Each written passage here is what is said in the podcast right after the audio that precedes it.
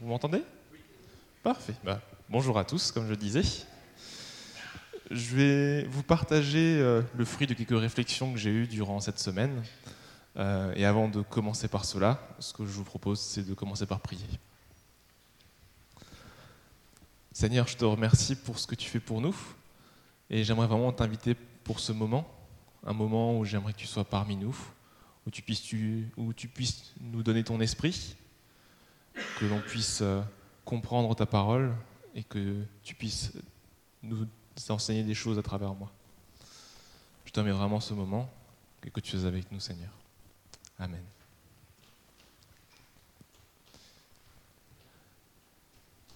D'ici quelques secondes, vous allez donc voir un, diaporama apparaître. Et je vous propose euh, de parler de Matthieu 18. Euh, alors, pour être honnête avec vous, j'avais un passage plus restreint au début et euh, j'ai découvert, au fur et à mesure de mes expérimentations, réflexions et autres, quelque chose d'un peu plus grand. Et donc, je me suis dit, bah, je vais essayer de tout vous raconter. J'espère que je ne serai pas trop long. Dans Matthieu 18, les disciples sont avec Jésus et euh, un disciple pose la question, Seigneur, qui donc est le plus grand dans le royaume des cieux Une question un peu épineuse, un peu difficile aussi à répondre. Jésus, lui, va y répondre dans tout Matthieu 18. Et moi, ce que je vous propose, le problème de la zapette, il faut que je m'entraîne. Donc, Jésus va y répondre avec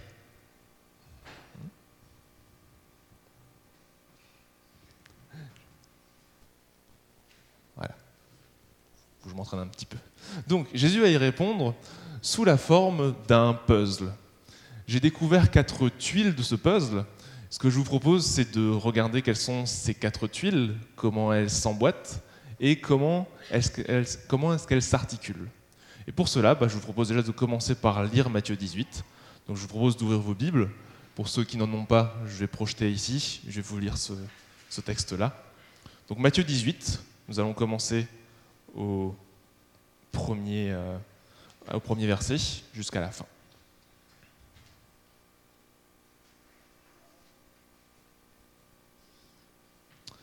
Donc Matthieu 18, petits et grands dans le royaume des cieux. À ce moment-là, les disciples s'approchèrent de Jésus et dirent Qui donc est le plus grand dans le royaume des cieux? Jésus appela un petit enfant, le plaça au milieu d'eux et dit Je vous le dis en vérité, si vous ne vous convertissez pas et si vous ne devenez pas comme les petits enfants, vous n'entrerez pas dans le royaume des cieux. C'est pourquoi celui qui se rendra humble comme ce petit enfant sera le plus grand dans le royaume des cieux. Et celui qui accueille en mon nom un petit enfant comme celui-ci m'accueille moi-même. Mais si quelqu'un fait trébucher un seul de ces petits qui croient en moi, il vaudrait mieux pour lui qu'on lui suspende à son cou une meule de moulin et qu'on le jette au fond de la mer. Malheur au monde à cause des pièges.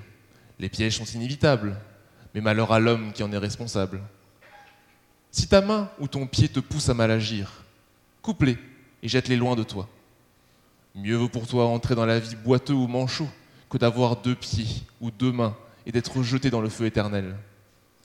Et si ton œil te pousse à mal agir, arrache-le et jette-le loin de toi. Mieux vaut pour toi entrer dans la vie avec un seul œil que d'avoir deux yeux et d'être jeté dans le feu de l'enfer. Faites bien attention de ne pas maîtriser un seul de ces petits, car je vous dis que leurs anges dans le ciel sont continuellement en présence de mon Père céleste. Qu'en pensez-vous? Si un homme a cent brebis et que l'une d'elles se perde, ne laisse-t-il pas les 99 autres sur les montagnes pour aller chercher celle qui s'est perdue? Et s'il la trouve, je vous le dis en vérité, il y a plus de joie que des 99 qui ne se sont pas perdus.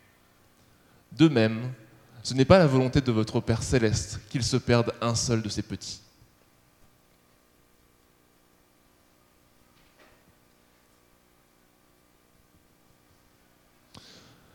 Si ton frère a péché, va et reprends-le, seul à seul. S'il t'écoute, tu as gagné ton frère. Mais s'il ne t'écoute pas, prends avec toi une ou deux personnes, afin que toute l'affaire se règle sur la déclaration de deux ou trois témoins. S'il refuse de les écouter, dis-le à l'Église. Et s'il refuse aussi d'écouter l'Église, qu'il soit à tes yeux comme le membre d'un autre peuple et le collecteur d'impôts. Je vous le dis en vérité, tout ce que vous lirez sur la terre aura été lié au ciel, et tout ce que, tout ce que vous délierez sur la terre aura été délié au ciel. Je vous dis encore que si deux d'entre vous s'accordent sur la terre pour demander quoi que ce soit, cela leur sera accordé par mon Père céleste. En effet, là où deux ou trois seront rassemblés en mon nom, je suis au milieu d'eux. Alors Pierre s'approcha de Jésus et lui dit, Seigneur, combien de fois pardonnerai-je à mon frère lorsqu'il péchera contre moi? Est-ce que ce sera jusqu'à sept fois? Jésus lui dit, Je ne te dis pas jusqu'à sept fois, mais jusqu'à soixante-dix fois sept fois. C'est pourquoi le royaume des cieux ressemble à un roi qui voulut régler ses comptes avec ses serviteurs. Quand il se mit à l'œuvre, on lui amena un qui devait dix mille sacs d'argent. Comme il n'avait pas de quoi payer, son maître ordonna de le vendre, lui, sa femme, ses enfants et tout ce qu'il avait, afin d'être remboursé de cette dette.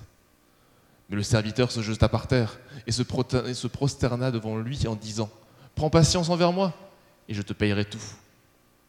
Rempli de compassion, le maître de ce serviteur le laissa partir et lui remit sa dette. Une fois sorti, ce serviteur rencontra un de ses compagnons qui lui devait 100 pièces d'argent. Il l'attrapa à la gorge et se mit à l'étrangler en disant Paye ce que tu me dois. Son compagnon tomba en le suppliant Prends patience envers moi et je te payerai. Mais l'autre ne voulut pas et alla le faire jeter en prison jusqu'à ce qu'il ait payé ce qu'il devait. À la vue de ce qui était arrivé, ses compagnons furent profondément attristés et ils allèrent raconter à leur maître tout ce qui s'était passé. Alors le maître fit appeler ce serviteur et lui dit, Méchant serviteur, je t'avais remis en entier ta dette parce que tu m'avais supplié de ne... Ne devrais-tu pas, toi aussi, avoir pitié de ton compagnon comme j'ai eu pitié de toi? Et son maître, irrité, le livra au bourreau jusqu'à ce qu'il ait payé tout ce qu'il devait. C'est ainsi que mon Père céleste vous traitera si chacun d'entre vous ne pardonne pas à son frère de tout son cœur. C'était un peu long, 35 versets, mais après avoir m'être concentré seulement sur la fin, je me suis dit que je ne pouvais pas vous, ne pas vous parler du début. comme je vous ai dit, j'ai découvert quatre tuiles de mon puzzle. Je vous propose de vous les présenter. Elles sont assez chronologiques. La première, vous allez la retrouver dans les versets 2 à 5. Dans les versets 2 à 5, c'est le passage où Jésus pour répondre à la question de la grandeur, va prendre un enfant.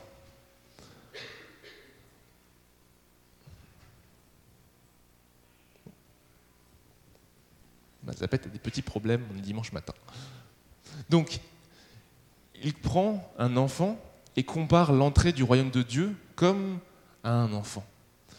Pour nous, un enfant, souvent on pense que c'est l'enfant qui est synonyme de la petite personne sage qui ne fait pas de bêtises. Mais dans l'Ancien Testament, ce n'est pas vraiment à l'innocence qu'on associe les enfants, mais vraiment à la dépendance.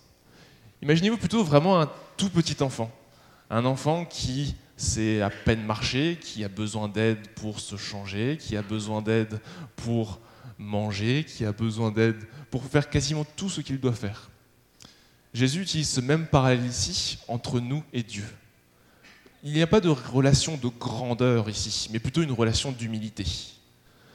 C'est plutôt vraiment cette relation qu'il faut avoir. Et donc à la réponse, à la question des disciples, qui est le plus grand Il répond celui qui sera le plus petit et celui qui se reconnaît comme étant humble face à Dieu.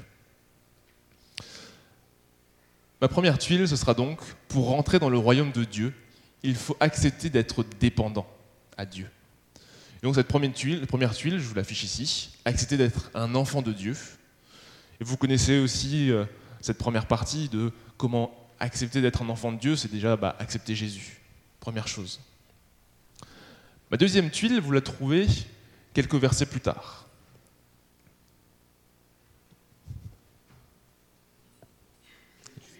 C'est ça, quelle tuile? Les progrès, la- les progrès de la technologie ne sont pas toujours. euh,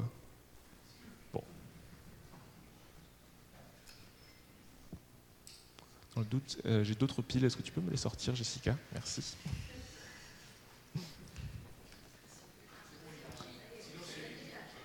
D'accord. Bon, ce sera un peu, ce sera un peu moins dynamique, mais on va essayer ça comme ça, en espérant que je vous endorme pas non plus. Donc, deuxième tuile, vous l'avez trouvé dans les versets 7 à 9.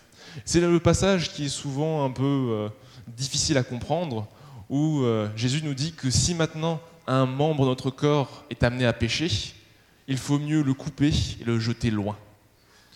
Et ça, on a parfois un peu de mal aussi à s'imaginer nos belles mains, nos beaux pieds, notre œil. Comment faire pour le couper si maintenant celui-ci nous pousse à pécher? Je vais peut-être juste faire une petite pause et changer la zapette, Simon, c'est possible?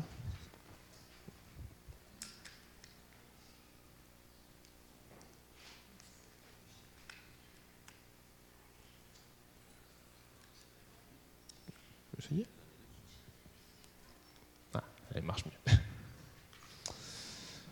Donc, on a souvent du mal à s'imaginer de devoir couper un membre de soi-même, mais il faut plutôt s'imaginer ça comme étant ne pas s'enfermer dans son péché. La phrase dit bien sur la fin qu'il vaut mieux entrer manchot ou unijambiste plutôt que d'entrer avec ses deux mains et ses deux pieds et s'être simplement dit oui, j'ai péché, mais bon, je le regarde pas trop. Un peu comme l'image que je vous propose ici. Une maman qui regarde son enfant en disant Je ne veux pas voir ce genre de bêtises, d'accord? Et l'enfant qui répond simplement Bon, t'as qu'à fermer les yeux. Est-ce que c'est vraiment cette relation qu'on veut avoir avec Dieu? De, lui dire Oui, je, je sais, euh, je mens parfois, il m'arrive de voler de l'argent, ou que sais-je, que sais-je le nombre de péchés Qu'est-ce qu'on a comme relation par rapport à ça? Est-ce qu'on préfère fermer les yeux et se dire tout va bien Ou est-ce qu'on préfère se dire oui, d'accord, je l'avoue, je l'ai fait, pardon Deuxième tuile, dans le royaume de Dieu, il faut avouer son péché afin de commencer à travailler dessus et d'avancer avec Dieu. Cette deuxième pièce de mon puzzle, elle s'abrique bien avec la première. La première, j'ai accepté Jésus. Que propose Jésus? Justement de laver nos péchés. Et avec lui, on peut commencer à travailler, à avancer. Je continue un peu dans mon texte. Je vais un peu plus loin. Une troisième tuile se trouve dans les versets. Pour comprendre ma troisième tuile, il faut d'abord lire les versets 12 à 14. C'est le parallèle avec les fameuses brebis, où on voit l'image d'un Dieu qui est le Dieu qui garde ses moutons. Et il y a une brebis égarée au loin, perdue, qui n'est pas avec le reste du troupeau. Ici, dans la notion de se perdre, il faut voir la notion de péché. Une brebis qui, euh, un peu plus loin, qui ne suit pas Dieu, qui s'éloigne de son troupeau, qui ne respecte pas ses règles. Et, Dieu, euh, et Jésus dit bien dans le verset 14, ce n'est pas la volonté de votre Père céleste qu'il se perde un seul de ses petits. Dieu, ce qu'il veut, c'est retrouver toutes ses brebis. Et donc, dans cette troisième, dans cette troisième proposition de tuile, il faut lire les versets juste après. Qu'est-ce que c'est? Une démarche du pardon. Où Jésus propose une démarche assez simple. Si on voit un de ses frères qui est dans le péché, qui se trompe, qui maintenant fait une bêtise, qu'est-ce qu'il faut faire? Bah, Ne pas fermer les yeux. Aller vers lui et discuter avec son frère en disant Écoute, je pense que ce que tu fais, ce n'est pas bien. Tu es en train de te perdre. Ce n'est pas, la voie que Dieu te propose. Il y a deux solutions. Soit ton frère t'écoute, et à ce moment-là, on est directement dans la bonne phase. La phase où, d'accord, j'avoue, j'ai, eu un problème, et là, il y a toute la démarche de prier avec cette personne, l'accompagner, de pouvoir travailler avec elle. Et donc, justement, ce passage-là aussi permet d'être juste en intimité avec cette personne pour régler ses problèmes. L'autre option, c'est que la personne n'admet pas ce qu'elle fait, n'admet pas son péché. Et donc, on retrouve un passage de la loi, dans Deutéronome, où on appelle plutôt à inviter deux, trois témoins. Et donc, de parler toujours en petit comité avec cette personne en disant On est désolé, mais tu fais vraiment quelque chose de pas bien. Jésus ne voudrait pas que tu fasses ça. On aimerait tout simplement que tu admettes tes péchés et qu'on puisse travailler avec toi. Pas dans une optique de, de t'humilier, mais vraiment de te reprendre comme une brebis qui se serait perdue et la ramener vers son troupeau. Pareil, de nouveau deux choix possibles. Soit cette personne admet et commence à comprendre cette notion de pardon, soit sinon, elle ne reconnaît pas. À ce moment-là, Jésus propose d'impliquer l'Église, autrement dit toute la communauté, et de remettre cette personne devant le fait accompli en disant il y a un problème, il faut faire quelque chose. Si cette personne accepte et commence à travailler avec elle, de nouveau on a gagné. Par gagner, il faut comprendre, on a réussi à rattraper la brebis perdue. Ce n'est pas une notion de gagner quelque chose, c'est réussir à racheter son frère. Soit sinon, cette personne ne, veut, ne veut toujours pas avancer. À ce moment-là, on a un autre problème, c'est plutôt un problème d'orgueil. Peut-être que cette personne n'a pas envie de reconnaître son péché. Et donc on est dans la tuile juste avant. On a essayé de tout faire pour que cette personne comprenne qu'elle est dans l'erreur. Malgré tout, elle ne le reconnaît pas. Et si elle ne le reconnaît pas, indirectement, est-ce qu'elle a vraiment compris la démarche de pardon que Jésus propose? Est-ce que cette personne a vraiment compris que Jésus, il, pardonne vraiment tous les péchés et que tout ce qu'il a besoin de faire, c'est de l'admettre pour changer de vie? Cette question est parfois un peu difficile et c'est pour ça que dans les versets, il faut comprendre par considérer cette personne comme une personne extérieure à l'Église et comme un collecteur d'impôts, pas comme étant une personne que l'on va mépriser et qu'on va rejeter, mais plutôt une personne qui n'a peut-être pas compris le message de l'Évangile et auquel il faut de nouveau rapporter ce message, réexpliquer que Dieu aime cette personne, que Jésus est mort pour ses péchés, etc. Toute cette démarche-là, bien entendu, elle ne marche seulement si l'amour est intégré dans le processus. Vous imaginez bien que durant tout le long, si je ne suis que là pour montrer les péchés de l'autre, et un peu la méthode du verset de je, je, te montre la paille que tu as dans ton œil sans regarder la poutre que j'ai dans le mien, c'est un peu plutôt pour humilier l'autre, ce que Jésus ne veut pas ici. Ici, ce que Jésus veut, c'est un royaume dans lequel on est capable de dénoncer le péché, pour pouvoir montrer à quelqu'un qui est en train de se perdre afin de le racheter et de le ramener auprès de Dieu. Donc ma troisième tuile, d'abord, on a accepté Dieu, on a réussi à admettre qu'on a besoin de travailler sur nos péchés, et ensuite on est plus dans la communauté afin de dire à ses prochains, écoute, je pense que là tu es aussi dans l'erreur, admets-le et on travaillera ensemble pour que chacun de notre côté, enfin tous ensemble, on arrive à corriger nos erreurs. Ma dernière tuile, on peut la trouver un peu plus loin, où euh, bah, justement un apôtre pose la question à Jésus. Concrètement maintenant, d'accord? On vient d'admettre que euh, euh, faut qu'on puisse dénoncer le péché.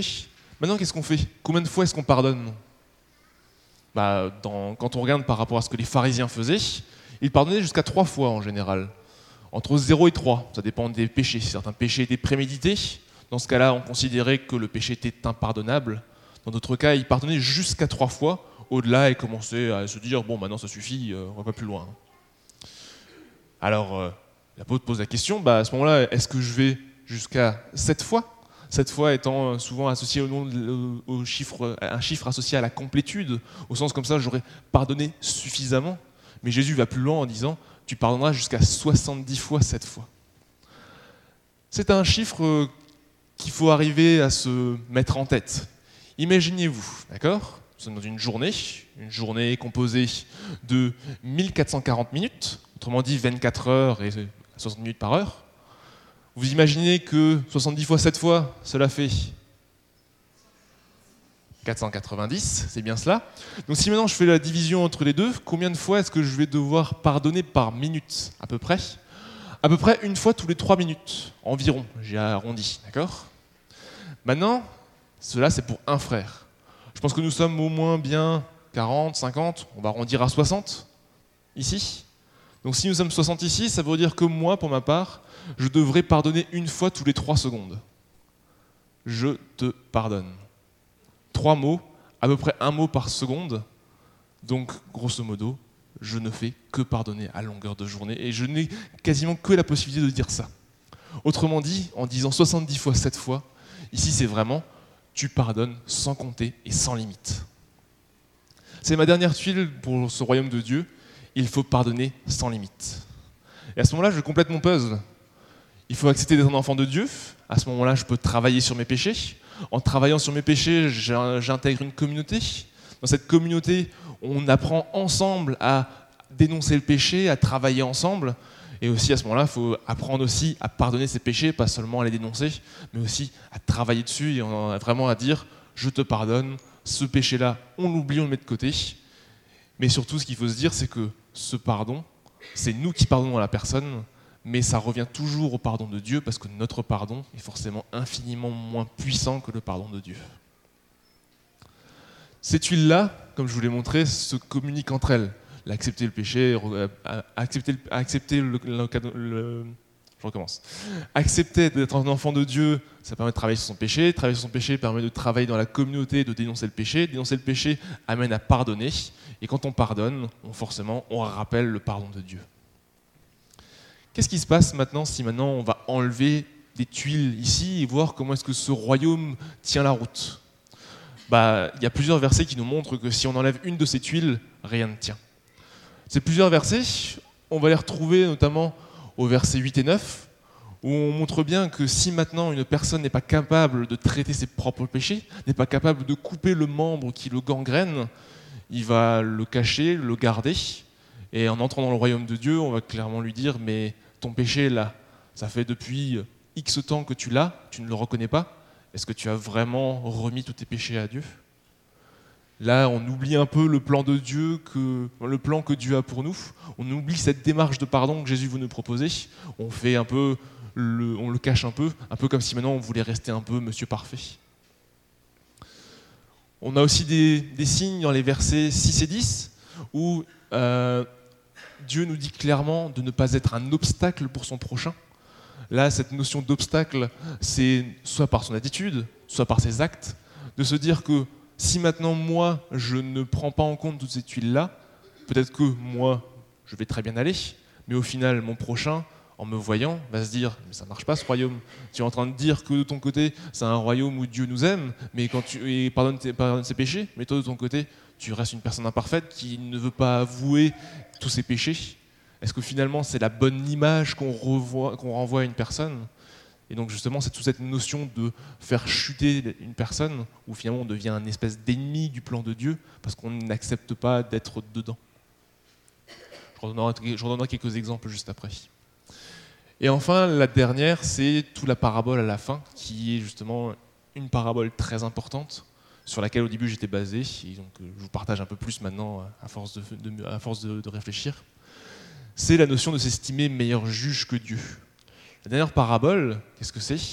C'est une personne qui a des dettes auprès d'un roi. Les dettes, ici, c'est clairement le péché. Le roi est clairement Dieu, le serviteur, c'est nous. Nous avons une énorme, dette ici.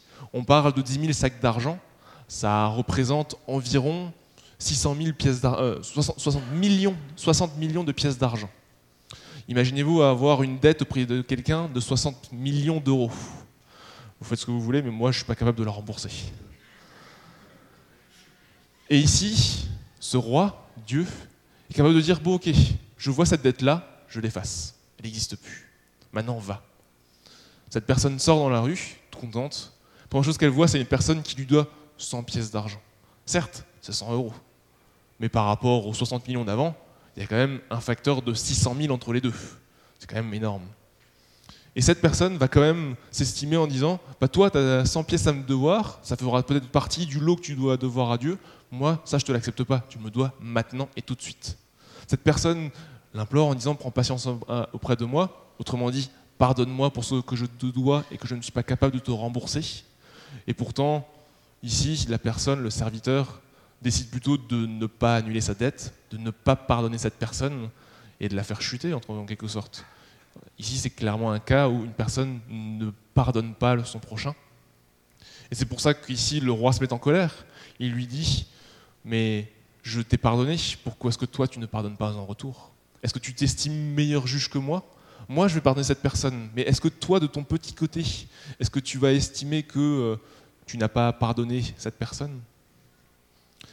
Comme je vous ai dit, bah, je vais enlever des tuiles. Bah, on va commencer par la première. J'enlève Dieu de mon équation. Je vais me retrouver euh, ici avec un petit royaume où finalement on ne met pas Dieu dans, on met pas Dieu dans l'équation, on n'éventualise même pas qu'il est ici. Bah, au final, on se retrouve avec un royaume sans Dieu. Sans Dieu, on retrouve donc un royaume sans Jésus. Sans Jésus, sans pardon des péchés.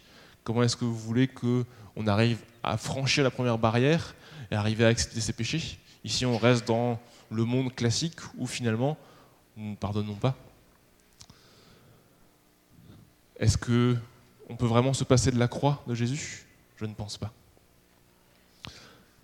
Deuxième, maintenant, supposons que je vais enlever ma tuile où je reconnais mes péchés. Qu'est-ce qui se passe ici? Bah, Je vais finalement euh, me voiler la face, cacher mes défauts, et je vais essayer de garder cette notion de je suis monsieur parfait. Je suis monsieur qui euh, va tout bien, je suis quelqu'un qui n'a pas de défauts, euh, je n'admets jamais mes erreurs. Au final, quelle image nous renvoyons du royaume de Dieu ici De personnes qui sont un peu hautaines, et euh, au final, dans la démarche où on veut amener toutes les personnes qui ne croient pas en Dieu à Jésus et, lui et montrer cette notion de pardon, ici on loupe quelque chose. Parce qu'une personne qui n'a pas admis Jésus dans son cœur va dire Tu veux que je pardonne mes péchés? Mais toi, tu n'acceptes même pas les tiens. Je continue, j'enlève la tuile où l'Église est capable, dans une démarche d'amour et de pardon, de pouvoir se dire Je pense que tu as péché, je pense que tu es dans l'erreur. Qu'est-ce qu'on a ici? On tombe dans une église qui accumule des vices, qui accumule des mauvaises pratiques, un peu comme l'église de Corinthe.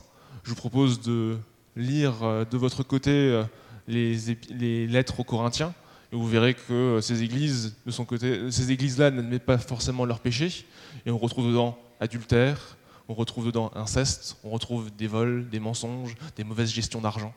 Je vous laisse découvrir tout cela si vous ne l'avez pas déjà lu.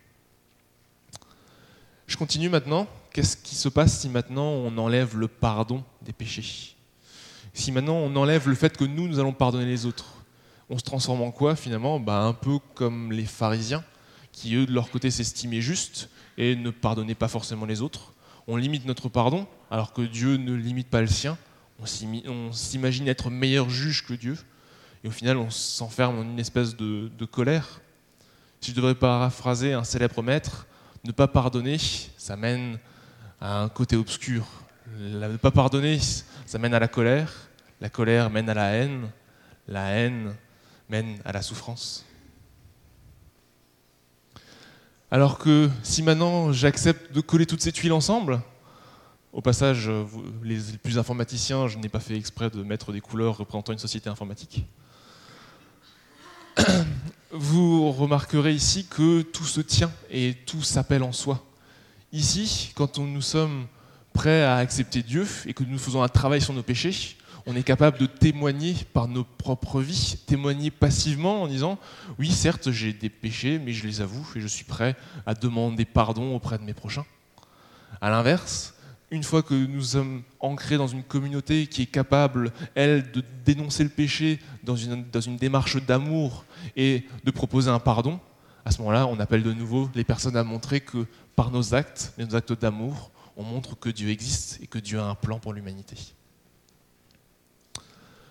Je vous propose de conclure par euh, une phrase pour formaliser un peu tout ce que je viens de vous dire. Aujourd'hui, le texte de Matthieu 18 m'apprend à d'une part, dépendre de Dieu et lui remettre mes péchés, afin que lui puisse me pardonner, et à pardonner mon prochain, mes prochains, comme Dieu m'a pardonné, afin de témoigner de son existence et de son amour pour les hommes. Ainsi, je ne serai pas un obstacle, mais un phare, un phare qui pointe du doigt Jésus, qui lui a le vrai pardon, qui lui a le vrai plan pour l'humanité. Voilà j'aimerais terminer, cette euh, prédication par euh, la prière. Seigneur Jésus, je te remercie pour ce texte. Je te remercie pour euh, ton plan pour nous. Et j'aimerais vraiment t'inviter dans notre Église, dans nos familles, auprès de nos proches, pour qu'on puisse vraiment vivre cette démarche de pardon, on puisse intégrer l'amour au milieu de tout cela. Et J'aimerais vraiment te remercier parce que tu l'as dit, là où deux ou trois se rassemblent, tu seras au milieu de nous. Et tu pourras nous aider à surmonter tous ces problèmes, toutes ces erreurs, toutes ces souffrances, afin de nous mener vers toi. Je te remercie Seigneur pour ce moment avec toi. Amen.